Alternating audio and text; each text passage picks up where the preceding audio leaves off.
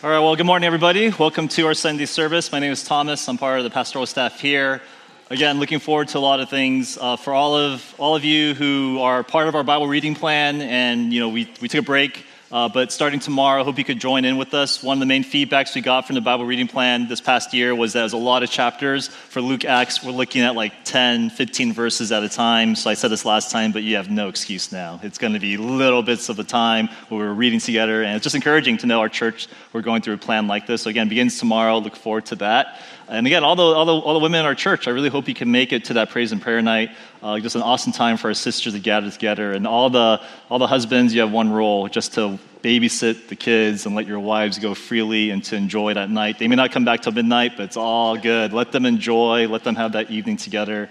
Um, and also, if you're new to our church, uh, we are going through a new sermon series starting today. And I'm going to be kicking it off, but we actually are going to be having uh, guest speakers coming starting next week. And there are speakers that uh, I feel could be helpful in speaking to our church. Just want to briefly preview who those guest speakers are. Uh, next Sunday, we have our brother named Jay Song, Pastor Jay. Some of you know who he is. He's a pastor at True North up in, uh, in NorCal. He's spoken for our church before. He is a friend to many people in our church. And I always tell people he is probably the funniest Asian American I've ever met. He is hilarious. I'm not sure how funny he'll be at the pulpit, but if you talk to him afterwards, he is hilarious. So that's uh, Pastor Jay will be coming next Sunday. The Sunday Sunday after that is a brother named Pastor Hanley Liu.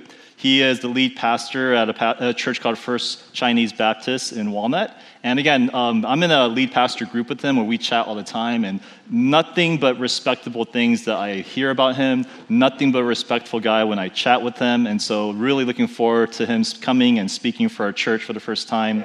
And then in three weeks, we have a brother named Alex Jun who will be speaking for our church. Alex Jun, he's an elder at New Life Fullerton. He is also a professor at Azusa Pacific University. And he has a lot of interesting thoughts when it comes to the church. Uh, I love the way he thinks. He's, he might say some wild things, and so if he does, I will apologize on behalf of Alex. But he says, I think it's more insightful, the things that he says. Um, one thing that he told me that just blew my mind was he goes to a predominantly Asian American church, and he was someone who was not Asian was telling him, you know, I don't really believe in Asian American churches. I think our, every church should be like diverse. And Alex is like, I completely agree with you. So when are you going to start coming to my church? It was just like, you know, wow, that just really blows your brain. Like, we don't think that way, but Alex, he just has a way of thinking that I think it's be really fascinating what he talks about. So, anyways, that's going to be uh, the guest speakers to come. And they're not just coming to give random messages, um, but the series that we're going through, uh, it's called a, a Faith of Our Own.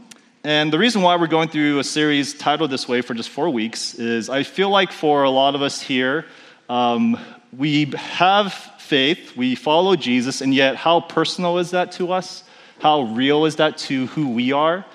I feel like the common moniker, WWJD, what would Jesus do, it's nice, it's helpful. What would Jesus do in the situation? But I would caveat with something I heard, which is a better way of looking at it is not what would Jesus do, but what would Jesus do if he were you?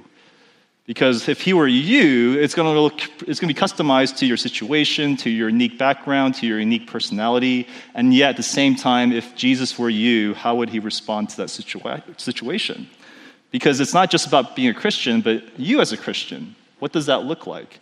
And so the hope is that this series, we could look at our faith in light of who we are, in light of our cultural background, and really just be real and honest about well, what does a faith look like if it actually was something that was real in my personal life. And so today, what I'm going to do, I'm going to have a broad overview of what it looks like to uh, pretty much own your faith what it means to make our faith our own. And we're going to be looking at this passage from Philippians chapter 2, verses 12 to 18. This is written by the Apostle Paul. He is writing to a church in the city of Philippi. He is exhorting this church, and he writes a short letter that, or a short passage that I feel like is a nice way to kick off this series. And if you're new to our church, we believe our God is alive and living, and every time we read the scriptures, He is speaking. So if we all rise together as we read the scripture passage, starting in verse 12. So Philippians chapter 2, it's in the program or it's in your Bibles. Starting in verse 12, this is the Apostle Paul. Paul writes, Therefore, my dear friends, just as you have always obeyed, so now, not only in my presence, but even more in my absence, Work out your own salvation with fear and trembling. For it is God who is working in you, both to will and to work according to his good purpose.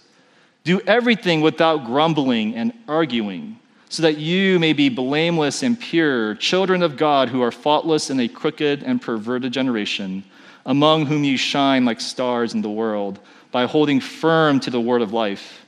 Then I could boast in the day of Christ that I didn't run or labor for nothing. But even if I am poured out as a drink offering on the sacrificial service of your faith, I am glad and rejoice with all of you. In the same way, you should also be glad and rejoice with me. This is the reading of God's word. Let me pray for us before we begin. Lord, would your spirit speak, awaken hearts that need to be awakened, encourage, O oh Lord, those who need to be encouraged, and may we just sense your presence here and speaking to us and stirring your spirit in our hearts. In Jesus' name, amen. You may be seated. Back in 1975, there was a psychologist named Ellen Langer. She did an experiment where she went to an office building, and at this office building, she approached different people, random people, offering lottery tickets for $1. If you want a lottery ticket, pay $1 and I'll give it to you. The first group of people, the first half of the folks who she met and she offered these tickets to, when they gave her a dollar, she would just give them a random lottery ticket. So if you want one, random ticket, she just give it to them. That was the first group. But then, towards the second half of the day, the second group, when people bought her lottery ticket for $1, she let them choose which one do you want? And each of the people, they grabbed the lottery ticket that they wanted and they held on to it. Two weeks later passed by, and she reached out to every single person who she sold the lottery ticket to. And she told them, hey, just know there's a lot more people who want to buy lottery tickets. Can I buy it back from you? How much would you sell it for if I could get it back from you? That first group, the group that all got the random tickets, they said, Oh, we bought it for a dollar, but tell you what, I'll give it back to you for $2. And so she was like, Great. So she bought all those tickets back for $2. That second group, the ones who chose their own lottery, tickets, they're like, Oh, I bought it for a dollar, I'll sell it back to you for $9. All of them. It was like the average was about $9. And what's interesting about that is like, huh, so that second group, the group that chose their lottery tickets, for some reason, they saw that their tickets had a lot more value versus that first group that was just given this random ticket. This experiment showed a lot of different implications about how human beings function.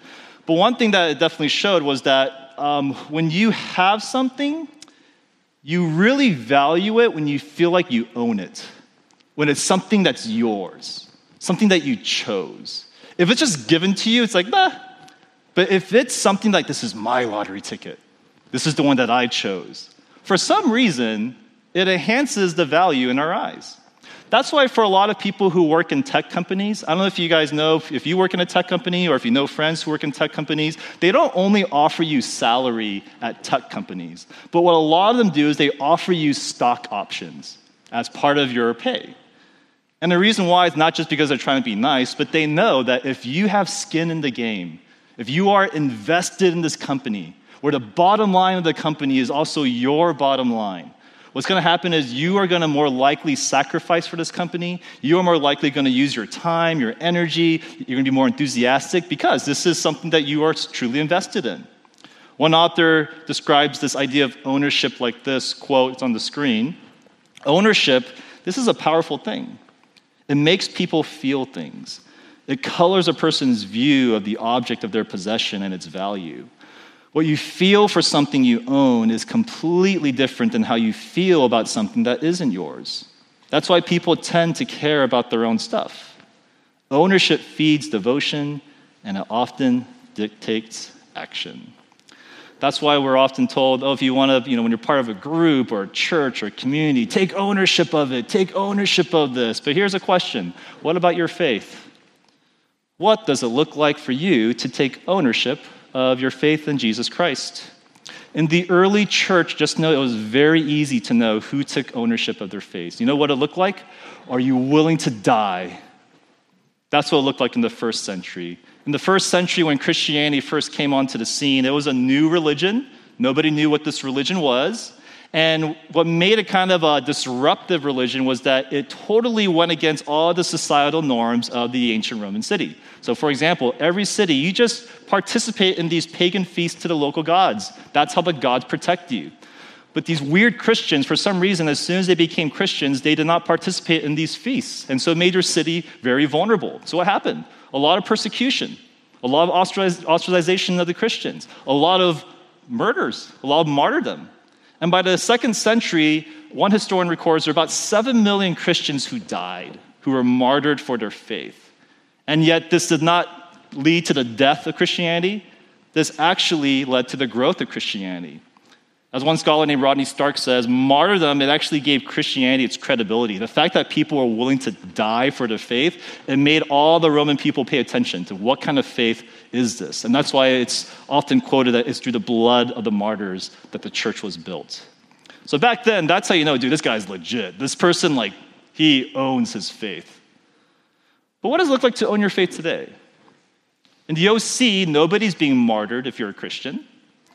And, and that's a huge blessing. Thank God we're not being martyred these days. But it's, it's really easy to just be a Christian, and that kind of is a problem. The fact that it's so easy just to say you're a Christian. I have a friend, he's, uh, he's you know, dating on the dating, dating app, Hinge or whatever it is these days, and I'm so fascinated by online dating, because that was before my time. I'm like, dude, what's online dating like? And so I would talk to this person like, hey, so like, what's it like? Is it fun? Like, is it challenging? Is it stressful? Like, what's some takeaways you got? I'll never forget, he told me, like, this is my main thing I learned about online dating. The word Christian means nothing. Just because someone says they're a Christian on their Hinge profile doesn't mean anything. Because it's so easy just to say you're a Christian. And it's so loose of what we mean by what it means to follow Jesus. Especially a lot of people in the OC, we define Christianity as you believe in some concept of God, you grew up going to church and youth group. You agree, Jesus, yeah, he seems legit. And you try to live a moral life. Generally speaking, that's the type of idea or label that we put upon ourselves when we say we're a Christian. It's like with that type of description. And when your faith is like that, when it's just this label that you put on your profile, it brands you a certain way, but it's not going to be really transformational. Because what you're actually doing is you're living by faith according to your culture or you're doing it because you're just habitualized to it. You've been uh, used to going to church your whole life. You're living by the fumes of your parents' faith that you've inherited. But what does it look like to actually own it yourself? To own the Christian faith, to own your relationship with Jesus. Why is it so challenging for us to do this?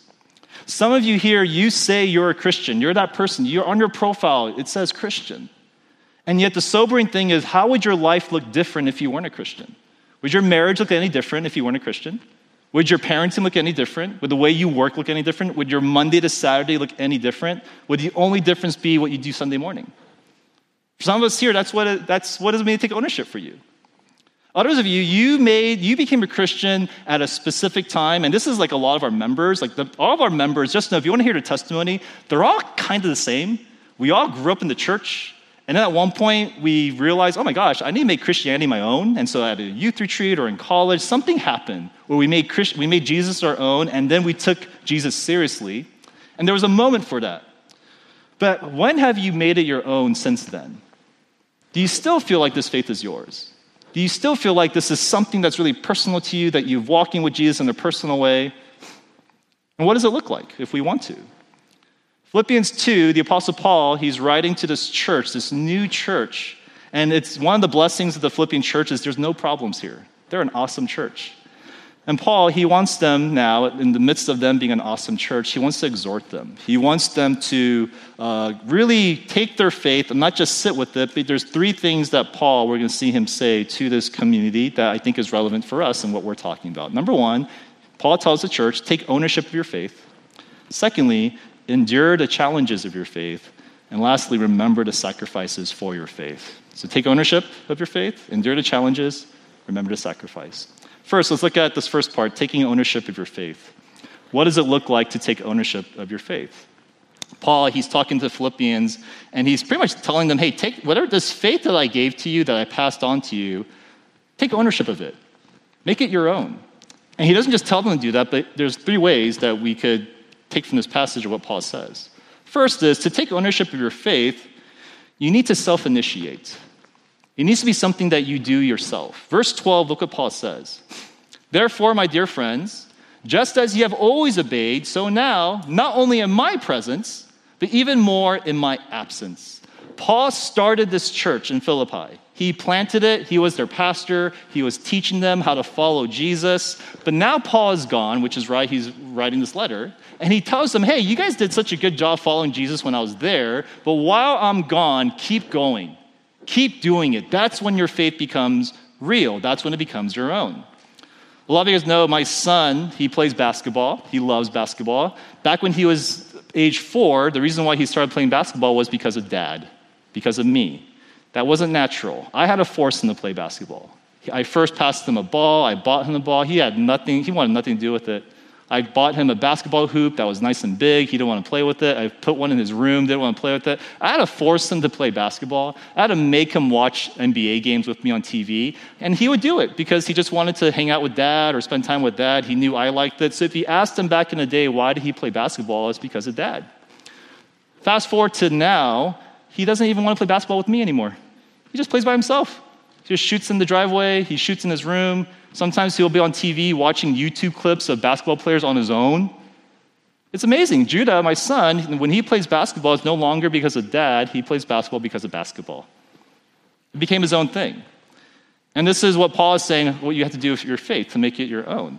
It has to be something you self initiate, something that you do even if no one else is doing it, something that you do even when no one else is really present.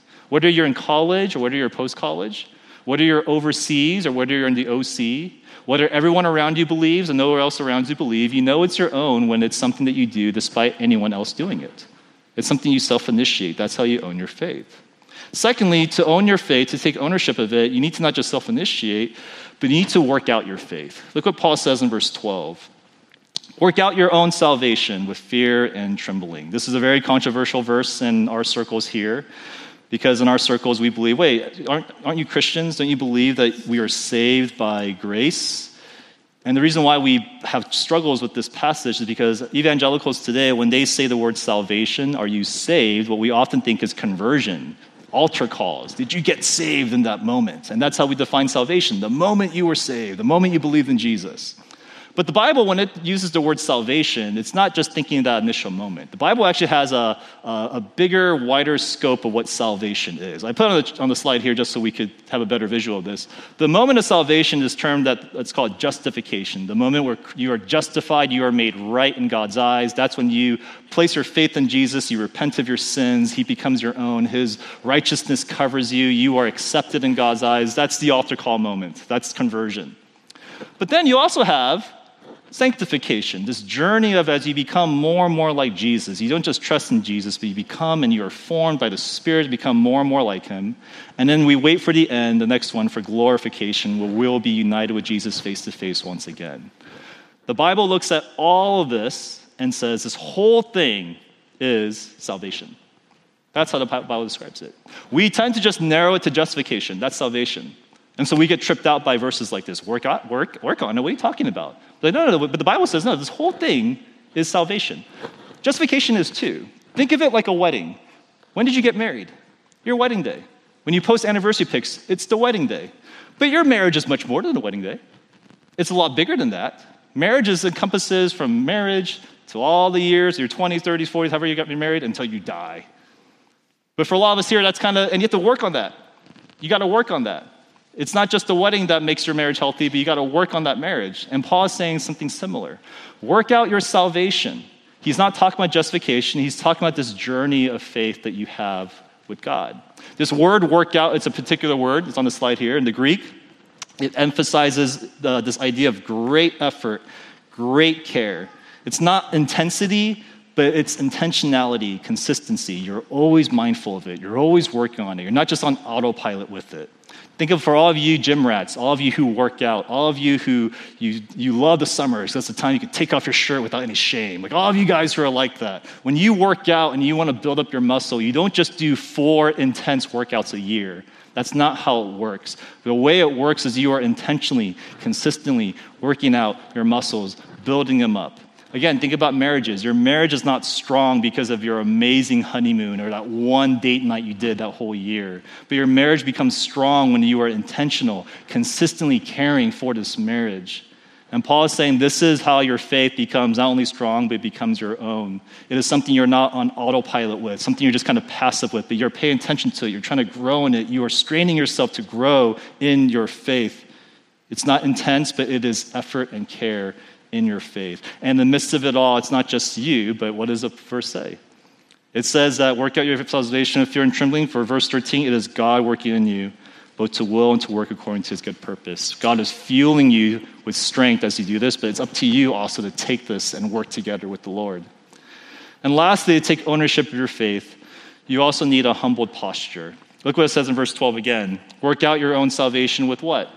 Fear and trembling. This word fear and trembling, it's used uh, to describe when you approach a king on his throne. It's not, it's not like, you know, oh my gosh, you're a scary monster, but it's like you're fearful, meaning there's a lot of awe. There's a lot of wonder. It's like if you saw uh, Beyonce, you're like, oh my goodness. There's like, you're shaking. Taylor Swift, you're like, oh, you're shaking because not because you're scared of her, but there's awe and there's wonder about them.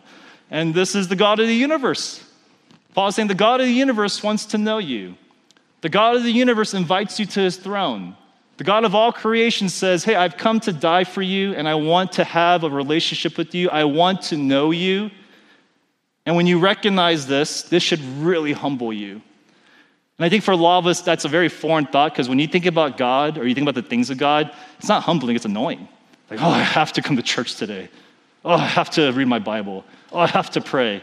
Oh, I have to deny my flesh. It's like, it's kind of annoying. It's like my kids. Like when I, when I wake up in the morning and, you know, when I wake up, it's been a while since I woke up by myself. I wake up to the noise of my kids and it's like, here we go. So annoying. I know I sound terrible, but all the parents, they all, they're all nodding. Like, man, when you wake up to your kids, like it's just you're just ready for this long day where the kids are fighting and they're yelling and they want to play and they want me to fill their cup with water, even though they're more than capable of filling their own cup with water. They want to like share like the same stories that they share with me all the time. And by the time I put them to bed, it's like, I'm done. You're annoyed. Why do we have kids? And you kind of just get frustrated. But then, I don't know about you parents, but there are weird evenings where I'll just be on my phone, like, hi, I miss my kids because they're sleeping. I'll look on my pictures. And I love my kids. Like, I miss my kids. Like, it's, it's like really strange. And especially when I look at like, you know, past memories of like last year, I look at the kids, I'm like, wow, like they're getting older. Wow, I should really appreciate this time. Like, I, there's like very few summers left that my kids would want to hang out with me. And in those moments, I'm just like, I am so blessed to be a parent. I am so thankful that I have kids this age. And then the cycle starts over next morning. Oh, I'm annoyed. But you know, it happens where like in the evening you have those pauses, those moments where you're just like, man, like I'm so blessed in this season of life. And I think this is kind of what Paul is telling us. Yeah, that's how you really begin to appreciate your faith. That's when you're willing to take ownership of it.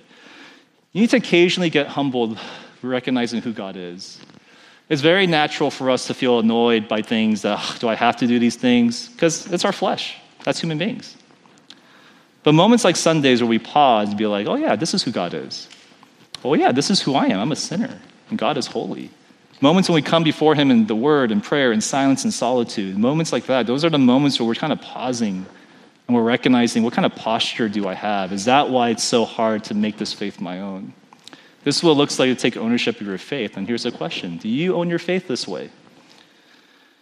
I have a friend, brother, dear pastor that some of you know. He's a dear brother of mine named Eugene Park. Some of you guys know who he is. One thing he always tells me is I, I like his analogy. He says, you know, the difference between owning your faith and kind of like renting it or leasing it, it's like the difference between owning a house and leasing a house.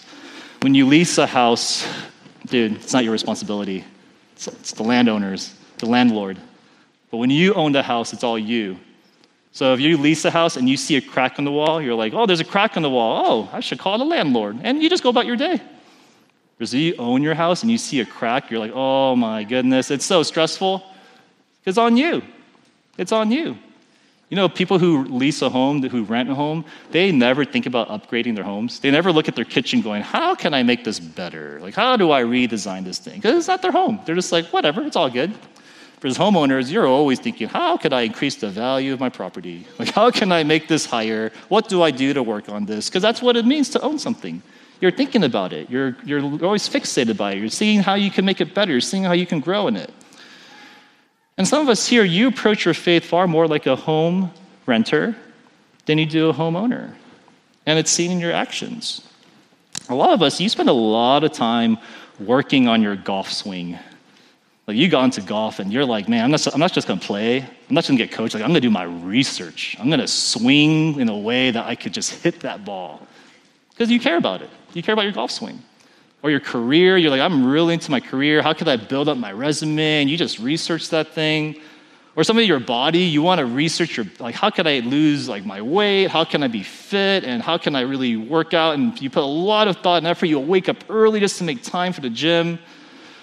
How much effort is that in your, your walk with Christ, in your faith? Oh, there's a book club that's 10 minutes away. Oh, it's too tiring. I'm too tired. Like, do we, do we see like, what's going on there? Or some of us here, we feel burdened by the things of the world. There's a lot of things that burden us uh, politics, the upcoming election, uh, finances, stocks, and those are all legitimate things to be worried about and burdened about. But how often are we burdened about the things of God, His kingdom, His church, His the city, missions around the world? A lot of us sometimes when we're not growing in our faith, it's like, oh, we blame the church, we blame the pastor, we blame the sermons, and maybe that's true. But how often do you take ownership of your own growth? What are you doing to grow, your, to grow and get closer to Jesus in your life? Again, many of us, we treat our faith like a home renter rather than a home owner, where we don't put much thought and care into it. And here's the problem if that's the way you function, what's going to happen is, and this is the tragic thing that happens, you're never going to really know the beauty of Jesus if you treat your faith with Him like a home renter. You know, I described having kids, right? How, how terrible it sounds. Like, it sounds pretty terrible, right? Like waking up to the noise, to the frustration. Uh, why on earth would anybody want kids? And I completely understand why people don't want kids. It's kind of wild. When you have kids, you can't hang out anymore. Like you, even when you hang out, you're not really hanging out. You're just watching your kids hang out. Like that's like the, the fate that we all live as parents. We, we can't travel anymore as when you have young kids. Or if you want to travel, good luck. I have stories for you if you want to travel. When you have kids, like you're just, you just all of a sudden you struggle with anger. Like I never struggled with anger before, but once I had kids, like, wow, I have anger issues. Like you never knew that. Like you just become, you feel like you're becoming almost like a worse person sometimes. Like why on earth would anybody want kids? And on the outside, it looks crazy, but the only way it makes sense is when you have your own. It's only when your kids are own that you're like, oh, this is why. There's no amount of babysitting you could do. There's no amount of education volunteer that you could do. Be like, oh, this is why kids are amazing. No, no, no. Like, it's, a, it's different when you're changing a kid's diaper versus you're changing your kid's diaper. It's really different. It's when you have your own kid, it's way more annoying than any education experience. Way more annoying than any babysitting experience. But there's this deep beauty that you also experience as well that you can only really understand when it's actually, oh, this is your kid. Same thing with Jesus. If you're only renting your faith in Jesus, you're never going to really understand the beauty of Jesus. Why do, Christians, why do Christians do so much for Christ? But when Jesus is your own, when he's like, no, this is, he's, he's a savior to me, it's the only way it makes sense. And so, have you made your faith your own? Is Jesus beautiful to you? For some of us, the only time you worship, you pray, you, you read the scriptures, it's only here on Sundays. And again, that's awesome. I'm glad that at least this is one, the one day you can do that. But if you want to make your faith your own, what about when you're home by yourself? Is there any presence of God in your life in the midst of outside the community where Jesus, no, he's, he's not just here, but he's with me as I go through my week? Again, a lot of we put effort in a lot of things your career, your, your hobbies, your body. But how much effort do we put into, oh, I need to grow my faith, grow, draw nearer to the Lord? Do you find God annoying, the things of God annoying and burdensome? Maybe we need to pause and check our posture again. But this is how we own our faith. And it's not easy. Because even when you own your faith, man, there are challenging seasons that come where it makes it hard to keep owning it. And that leads to the second point enduring the challenges in your faith. After Paul, he tells the Philippians, take ownership of your faith. Make sure you do it not just in my presence, but in your presence. Notice he does this random thing in verse 14 and 16 where he warns them about something. Look what he says, verse 14. Do everything without grumbling and arguing so that you may be blameless and pure children of God, who are faultless in a crooked and perverted generation, among whom you shine like stars in the world. This seems really random. Paul just said, work out your salvation with fear and trembling. And then he says, do this without grumbling, be stars in this generation. And it's like, what's Paul doing? Like, why is he talking in this way? Some people think he's just talking about the heart, and that might be true. But uh, you have to remember, Paul, he is a Jewish Pharisee, or he was. Uh, he has the Old Testament story always in his brain. It's like me. Whenever I think of a sermon illustration, half the times it's Star Wars.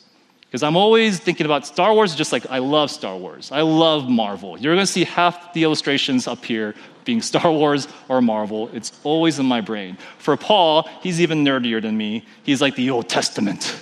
I am always thinking about that. And when Paul, he's talking, talking about this idea of don't grumble, don't argue, who in the Old Testament always grumbled and argued?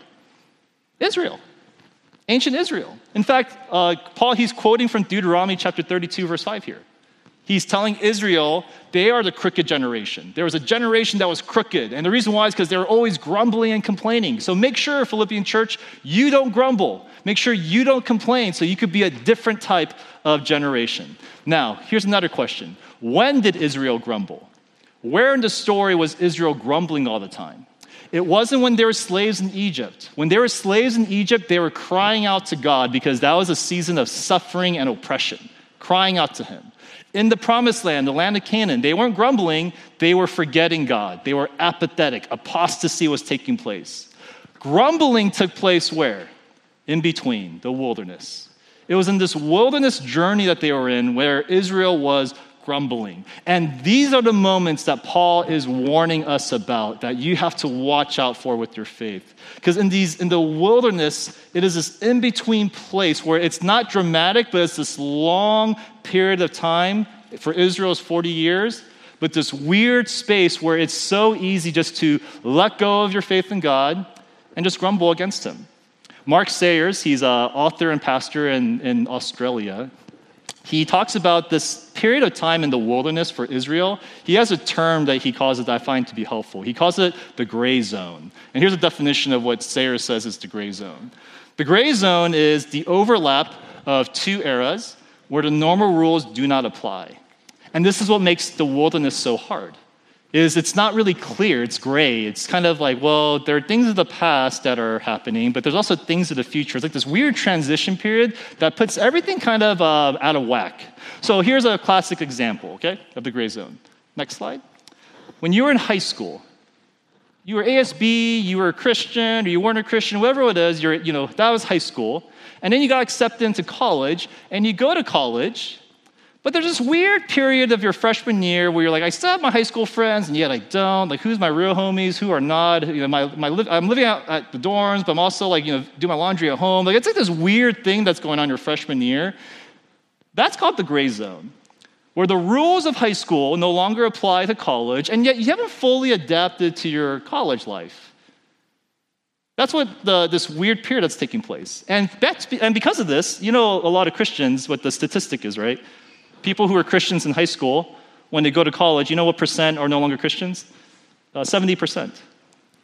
So only 30% make it with their faith uh, in college. And it's not because of college, it's because of this weird transition period. They don't know how to adjust. And for a lot of us here, we go through wilderness periods or gray zones all the time. This weird transition, whether you're moving, whether you're new job, like something that just puts things out of whack. And we have all these micro versions of it. Let me give a macro version of what happens in our church, in our context. Okay, so next slide here. So there's high school to college, that's the gray zone that I always went through. But then there's not, the next milestone after college is post grad. Post grad is a weird time where you're, you're no longer being told like your schedule, no one tells you to study. It's, just, it's up to you, man. You can wake up whenever you want. You might be broke if you wake up that late, like you did in college, but it's up to you. you know, it's, all, it's all your choice. And it's like this weird period that's, that you transition into. And then after post grad, you go one of two ways there's adulting or there's marriage. Some of you, you, you just become an adult and you start to take responsibility, you get your career, and some of you, you get married and you get hitched. By the way, I really don't like the idea of some people just put marriage there. Not all of us can get married. Okay, I know the church just thinks there's this random progression of life. No, some of us, you just adult, and that's okay. But some of you get married, some of you adult. It's a transition, no matter what. When you hit your 30s, something kind of happens. And then after this, the next transition for a lot of us is aging or parenting. You just go, I'm getting old, man. Or if you're a parent, even if you're in 20s, I'm getting old, man. You just, get, you just feel old. This weird transition that's there. And what's interesting in, in these moments, what you have to pay attention to is not the stage, but it's the next slide, the gray zones. It's that wilderness moment where you're transitioning into this new stage that you got to watch out for. Because that's the moment where the rules that you had before, the way you lived, and most especially the faith that you lived, it does not translate into this new phase. And what are you going to do about that? For a lot of us here, this is so uncomfortable. You know what happens in the gray zone? You go into what's called your comfort zone. Life is so hard as a post grad. So, you know what a lot of post grads do? They go crazy, they party it up, they try to have fun. And it's fun in the beginning, but later on, it's not fun. It's just a coping mechanism because life is so hard. It's so hard that this is your only outlet. You know when a lot of people have drinking issues? People don't have drinking issues in their 20s. Usually, it's because you're having fun in your 20s, you're trying to. You know when drinking issues happens is when you have kids and you're just stuck. That's what a lot of drinking issues happens. Why? Because that's your outlet. That's your, your you, you, it's so uncomfortable, you go to your comfort zone. Something just to help you cope with this wilderness place that you are in. It's really hard. At gray zone, you're kind of transitioning, you don't know what to do. And especially your faith, it doesn't work anymore. Your college faith does not work post grad. You have to, it has to grow. It has to become more customized to who you are, to what stage you're in. And there's a lot of us here, you could have strong faith in college, but when you're a parent, your faith doesn't, doesn't seem to be working because your faith is the same as college. It's never matured, it's never grown. All the transition periods kind of messed you up. That's the challenge that a lot of us face. And Paul says, watch out for that. You got to watch out for those moments. Because who you were back in these stages, you're not the same person. You are evolving, your life is evolving, your life stage is evolving, your circumstances evolving. Is your faith evolving? Is it being grown into who you are? Is Jesus customized into the way where he is actually speaking to you, not just back then, but right now? Or are you living off the fumes of your college faith, your high school faith? And that's why the key to these gray zone moments for Paul is found at the end of verse 16. Paul says, if you want to be faultless in a crooked and perverted generation, among whom you shine like stars in the world, what does he say? By holding firm to the word of life. In the wilderness, Israel was lost except the voice of God, the presence of God was guiding them. You guys remember how Israel went through the wilderness? There's this flaming thing just kind of leading them guiding them. There was the Ark of the Covenant that was leading them at one point. They, had it, they needed guidance, they needed God's presence all the more. They need to double down in God's presence in the wilderness. And for a lot of us here, that's the same thing. You got to double down in those in between gray moments. This is not the time to be passive and be like, I'm too busy. This is the time you got to be all the more active because you're confused. And God needs to speak in those moments. The word has to be all the more present in those moments for us. And for many of us, that's where it's challenging because for some of us here, that's your season right now. You are in this gray zone season, and you think it's because, man, maybe it's just like I'm just going through something, or it's my mental health, or it's my family, or but and that might be true. But it could also be, you know, there's an overlapping era that's happening. There's a wilderness you're going through, and you just got to double down and just coming before the Lord and experiencing His presence in a unique way. Post college, again, I, I feel you guys. It, it's hard. Post college life, it's hard. It, college was beautiful. Dude, you don't have to cook. They just give you food at the dormitory. It was amazing. You had campus ministries that just set up these incredible praise nights for you. But once you go, you graduate, it's, you're so lost. What do you do? And a lot of us, we haven't recovered since then. And right when you feel like you're comfortable, you get married, and now you're married to this beautiful person who you find out later, man, you're a sinner, and you find out you're a sinner, and it becomes this complicated thing that's this weird gray zone that happens, or you're adulting and you're, you have real responsibilities. And again, don't get me started on young parenting again. When you have young kids, just coming to church is like miracle faith. Just bringing your kids to church, as our sister Joanne said, it is so hard. And oftentimes we look at these transition moments as like, man, these are just, you just have to endure. And that's such a tragedy if you think that way, because the wilderness is actually these unique places that can set you up to shine like stars in this new season of your life. You guys know the country of Australia, and this is going to sound familiar to a lot of you postgrads, but uh, Australia, do you guys know uh, Australia as a landmass, it's as big as the United States? Like on the globe, Australia looks so small and the United States is huge. Man, we're so prideful. But in, the real, in real life, they're like the same size. And what's interesting about Australia is even though they're the same landmass, uh, the population density is really different. The United States populates 329 million people. Australia, 25 million. Why so few people live in Australia? And it's because look at this map. How much green do you see there? It's all on the coast. Most of Australia is like that drive to Las Vegas, just desert. Who wants to live there? It's kind of uninhabitable. And yet, even though Australia is filled with just wilderness that nobody could live in, what's really ironic, but Australia is one of the richest countries in the world. Do you know why? Because a lot of the world's resources, natural resources, it comes from Australia. Gold, silver, iron, it's all from Australia. Because that stuff, precious jewels, it does not grow in the coastlands. It grows in the wilderness. It's through the wilderness that stuff comes out. And that t- teaches us something. It's a metaphor of why God, He chooses to bring people in the Bible always in the wilderness. It's through the wilderness that there are these unique moments, these unique in between moments where God really tests you, and through those moments, you could become like gold. There's this transformation that happens uniquely in the wilderness seasons of your life. Mark Sayers, again, he says it like this quote, throughout the Bible, we see that God chooses again and again to form his people in the wilderness. It is the furnace of transformation, the place where our facades, illusions, fantasies, and props, they are removed and we come face to face with our nothingness. In the wilderness, God strips us of our independence and rebellion and teaches us to depend on Him. And that sets you up for whatever new season He calls you in life. You know, personally, not to brag, but uh, if you look on the screen, post grad life for me, I know a lot of you guys like it's so hard, like spiritually I'm dying. Just know for me, it was awesome. Like I, when I look back at my my testimony, I'm like, you know, when I grew the most spiritually, post grad life. Like that's the place where I was like thriving, not college. It was like post grad. You know why? It wasn't because of post grad. It was because of uh, the next part, the gray zone. Right after college, you know how many people warned me about how hard post grad life is? And I was like, wow, it must be pretty hard. So I doubled down. I never read my Bible more than during that time when I was in my 20s. I never I had so many mentors during that time. I just like, again, I just was super paranoid, just like meeting with everybody.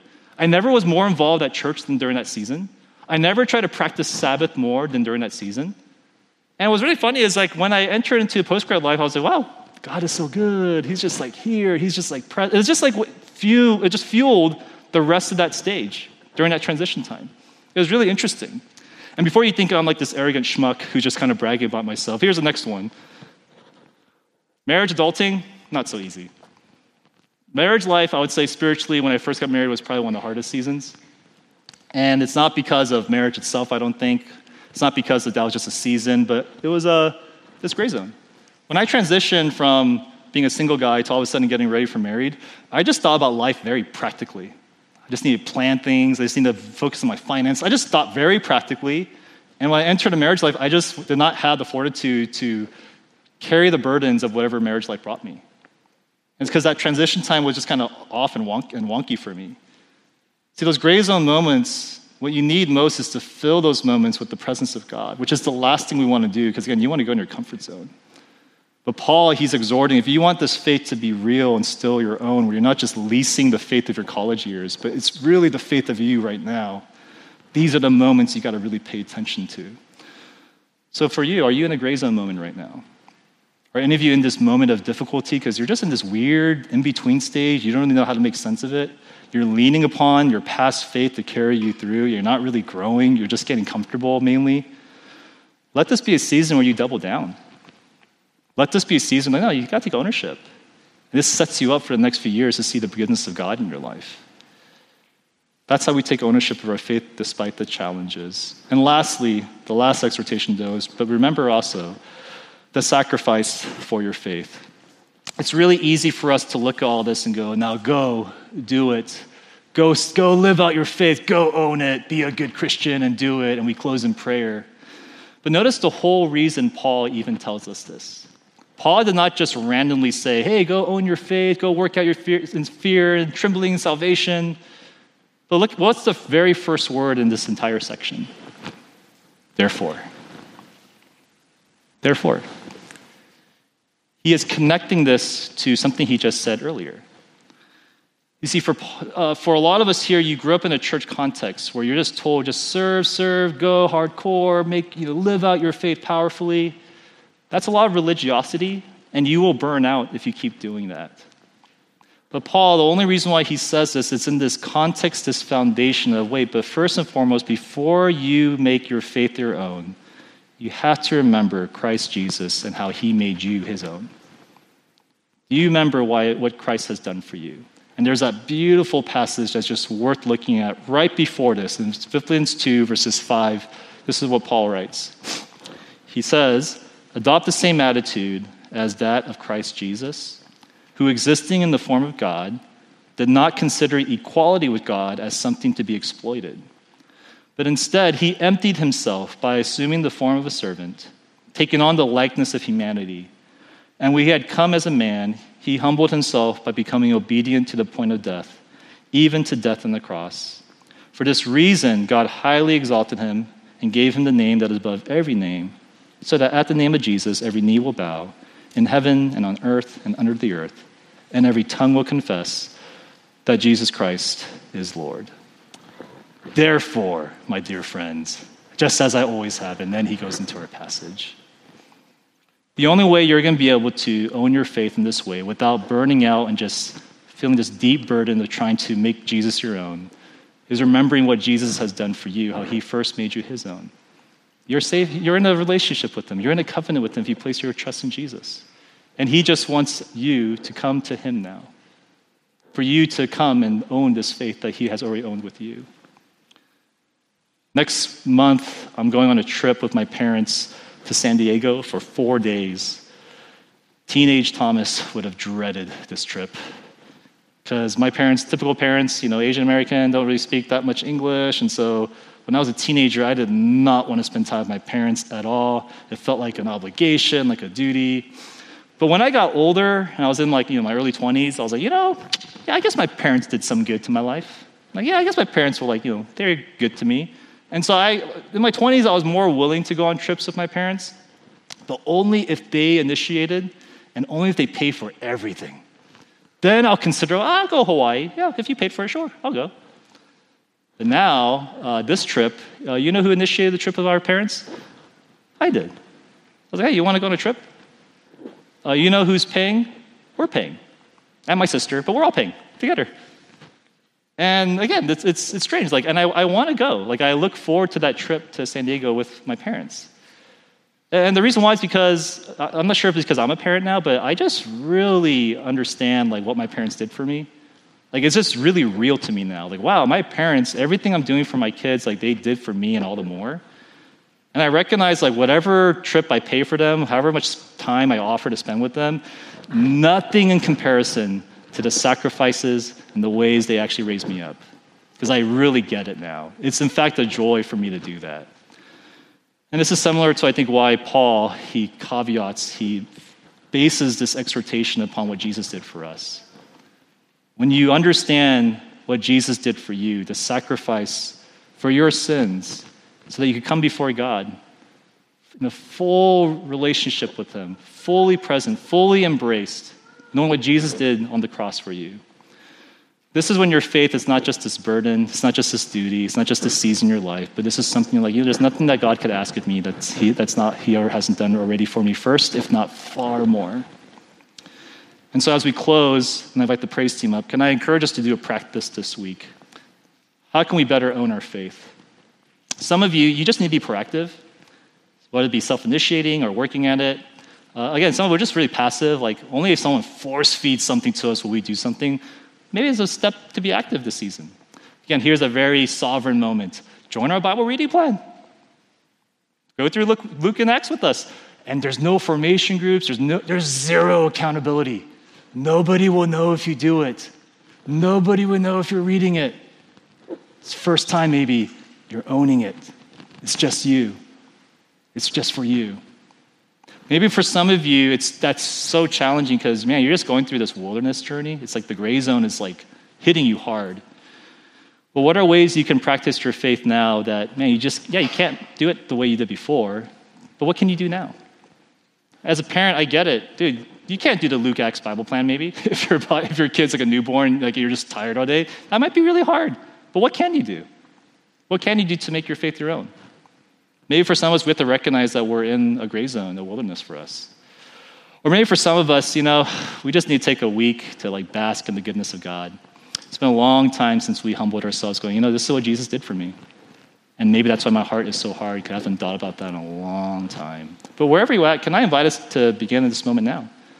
We could respond just by taking a moment of silence, taking a moment to come before the Lord wherever you're at, recognizing that God, He's inviting us every single time we gather to come to Him, to share with Him our burdens, our hearts, to be honest, O Lord, with our strengths or our weaknesses.